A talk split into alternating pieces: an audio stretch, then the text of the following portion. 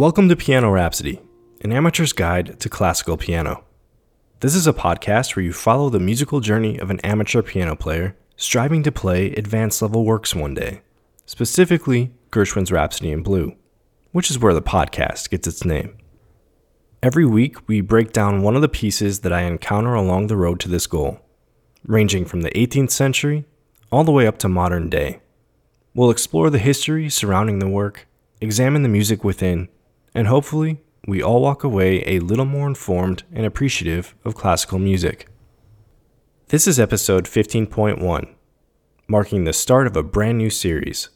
And it's also notable in that it's the episode that launches the second season of the podcast. So, welcome back if you're a long-time listener, and hello to any new ears finding the podcast for the first time. This podcast has been on hiatus for a few months to allow me some time to recharge my batteries and keep up with the weekly production. I've also been busy learning a lot of new music, so I'm excited to talk about some new pieces this season. I think we have a nice mix in store for the future. So let's get started. We're going to start this season out with a nod to the start of the first season by exploring a set of preludes.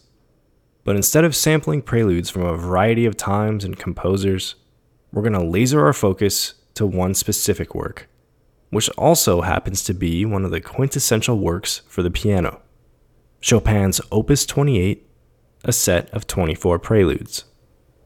See, I warned you last season that this work would come back someday on this podcast, and that day has arrived. We're going to spend four episodes on this work, tackling two preludes per episode. So by the end of this series, we will have covered a third of the entire work. One of my lifetime piano goals is to be able to play the entire set of Chopin's preludes. So perhaps we'll cover the rest of them some other day. Chopin's Opus 28 ranks up there with Bach's Well Tempered Clavier and Beethoven's piano sonatas as some of the most important works ever written for the piano. It was completed and published in 1839, placing it squarely within the Romantic period. The work consists of 24 short pieces, and Chopin wrote them with respect to his predecessor Bach. Paying homage to Bach's well tempered clavier, Chopin wrote one work for every major key and one for every minor key, giving us that magic 24 number. Chopin not only wrote a piece in every key, just like Bach, but he also named these short little pieces preludes, which was a curious choice that doesn't actually make much sense. You see, Bach's preludes preceded the fugues that followed them, but Chopin's, quote, preludes don't actually precede anything. They stand alone. It's a prelude to the next prelude. Regardless of name, each of Chopin's preludes reflects a specific mood or aspect of his character, falling on a spectrum from suicidal to heartfelt happiness. It has been said that even if Chopin never wrote another work for the piano, this opus alone would have made him one of the most fully realized composers in history simply because he shed so much of his personality on the page. This work didn't come without a price, however, and the writing process did not come easily to Chopin. He toiled over every page, rewriting, throwing away drafts, spending days on a single page only to end up unsatisfied with the final product. His turmoil and frustration were well documented by his lover, George Sand, who accompanied him to the island of Majorca one winter while he completed a majority of this work. She was a talented French novelist who was well known in the Parisian art scene. She would witness the many moods of Chopin firsthand and give us a glimpse into the background of the creation of one of the finest works in piano literature. We're going to start our season 2 adventure at the beginning of Chopin's prelude cycle. Now, Chopin didn't officially name his preludes, but a Romantic era conductor named Hans von Bülow gave them all colorful titles, reflecting the diversity of Chopin's mood palette. Von Bülow's title for the first prelude is Reunion, which couldn't be more fitting for the launch of our second season. The first prelude is set in the most basic key of C major, which utilizes all of the white keys on the piano. And since an audio podcast isn't the best venue to talk about details of music theory, let's instead focus on building our ears to appreciate different aspects of music in Season 2. Back before the 1900s, musical keys actually carried emotional characteristics with them, and audiences would be familiar with these associations. Now, even though these affectations were largely subjective, they were well known and agreed upon. They're a bit like the musical zodiac signs. They're generally made up, but they're fun and they're commonly believed. So, when we're looking at music that predates the 1900s, it's a worthwhile point to keep in mind. And since we're trying to get a sense of Chopin's many moods, this will be a useful point in our discussion. C major is the key of innocent happiness. It's described as completely pure, simple, and naive. The key of children, free of burden, full of imagination, powerful resolve, earnestness, and it also can be religious. This is a fitting key for the theme of the prelude, titled Reunion by von Bülow, but also described as the feverish anticipation of loved ones. This is a prelude that reflects the feeling of butterflies in your stomach. Chopin includes the musical direction of agitato, meaning to play quickly and with excitement. This is one of the shorter preludes, and its runtime is cut down even shorter due to the speed at which it is played, with most performances running under a minute. As Chopin's preludes encompass a wide variety of styles, they tend to be grouped into categories for better analysis. Prelude number one falls into the category of Chopin's idyllic preludes. The preludes in this group share several characteristics. They're in a major key, check, we're in C major. They have a moderate tempo.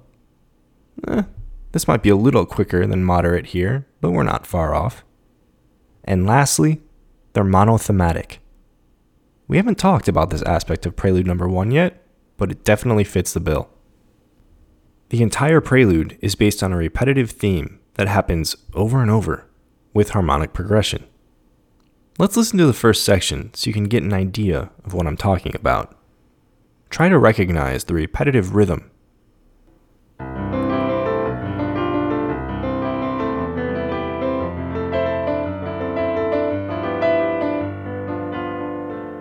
Now, without diving into relentless detail about the harmonic progression, I do want to highlight the climax.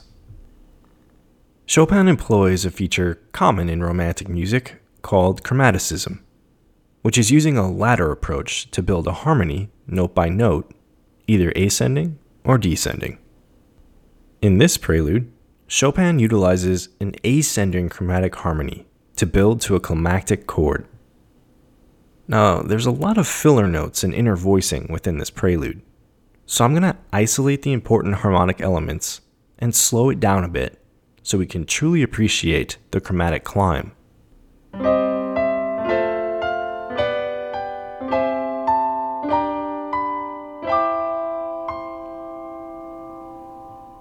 Now, hopefully, you'll be able to pick out that section when we add in the middle voicing and bring the speed back up.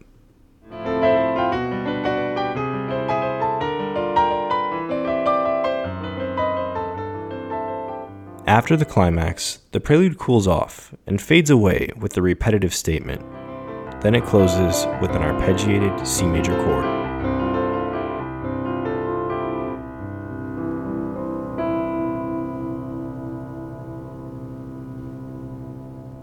Well, here it is, the first piece of season number two the feverish anticipation of loved ones, reflecting Chopin's innocent happiness. This is Reunion, the first prelude in C major from Chopin's Opus 28.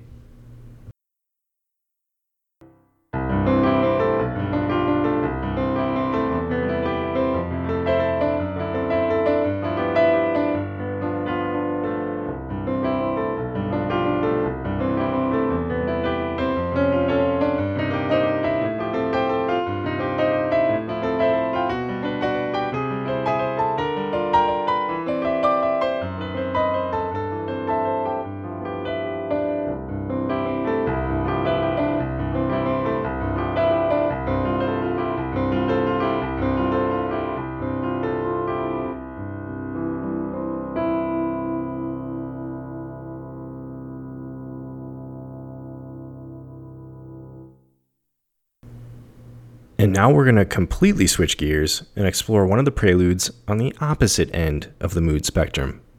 Prelude number 4 in E minor. Now, yes, I know this is the first episode of the second season, and we're already encountering a piece that we've talked about on this podcast before, but I make you two promises. There are only a handful of encore performances during the second season, and they will only be in episodes where we include other new music. So, having said that, this might just be my favorite of all of Chopin's preludes, and I wanted to re record it on my new piano to have better audio quality. You may recall that Von Bulow nicknamed Prelude Number 4 Suffocation. And it's widely believed that this prelude represents Chopin's response to being diagnosed with tuberculosis during the winter months in Majorca. When he was first diagnosed, the people of Majorca were so worried about infection that they would not allow Chopin or Miss Sand to rent any accommodations within the city. They ended up staying in a secluded monastery in Valldemossa, far away from the vibrant city life. Back in the 1800s, tuberculosis infection was often a death sentence. Chopin felt the weight of the Grim Reaper's clock bearing down on him and he wrote Prelude Number 4 as a grave ode to the overwhelming feeling of impending doom. He chose the key of E minor to accompany this mood. E minor, effeminate, amorous, restless. This key can carry grief, mournfulness, restlessness, like a princess locked in a tower longing for her rescuer and her future lover.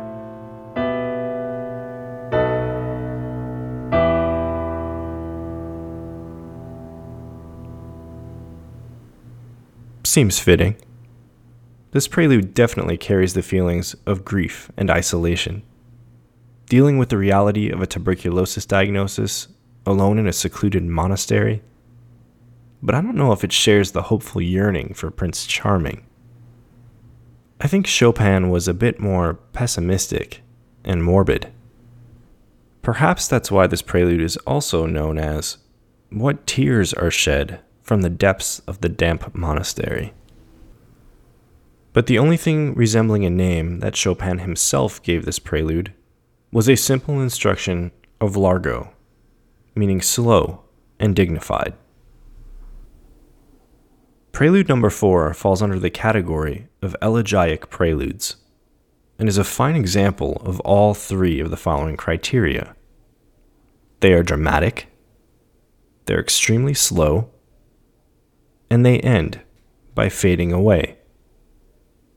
If you'd like to dive into some of the more musical elements of this prelude, check out episode 2.2. It's one of the very first episodes of the podcast. But since we've discussed this particular piece in detail in the past, let's jump right into the new and improved recording. This is Suffocation, the fourth prelude in E minor from Chopin's Opus 28.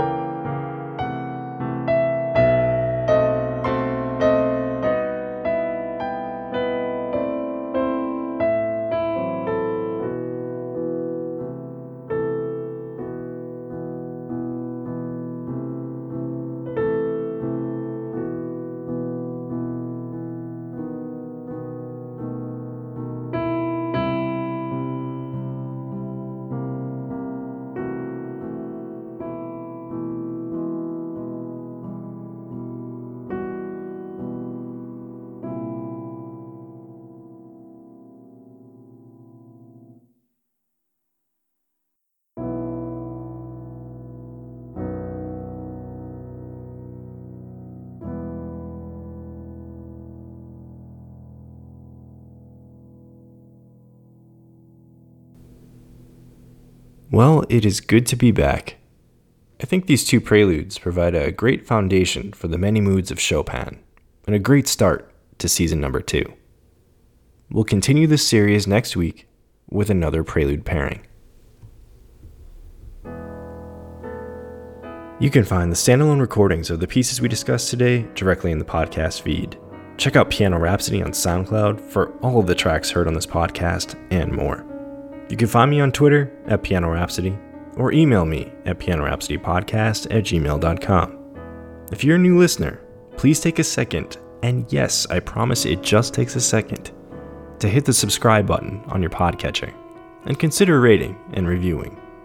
It's the easiest way to never miss a new episode, and it helps the podcast gain more visibility. Thanks as always for your time and your ears. And for season two, I have found a sign off. The piano keys are black and white, but they sound like a million colors in your mind. Talk to you next Tuesday.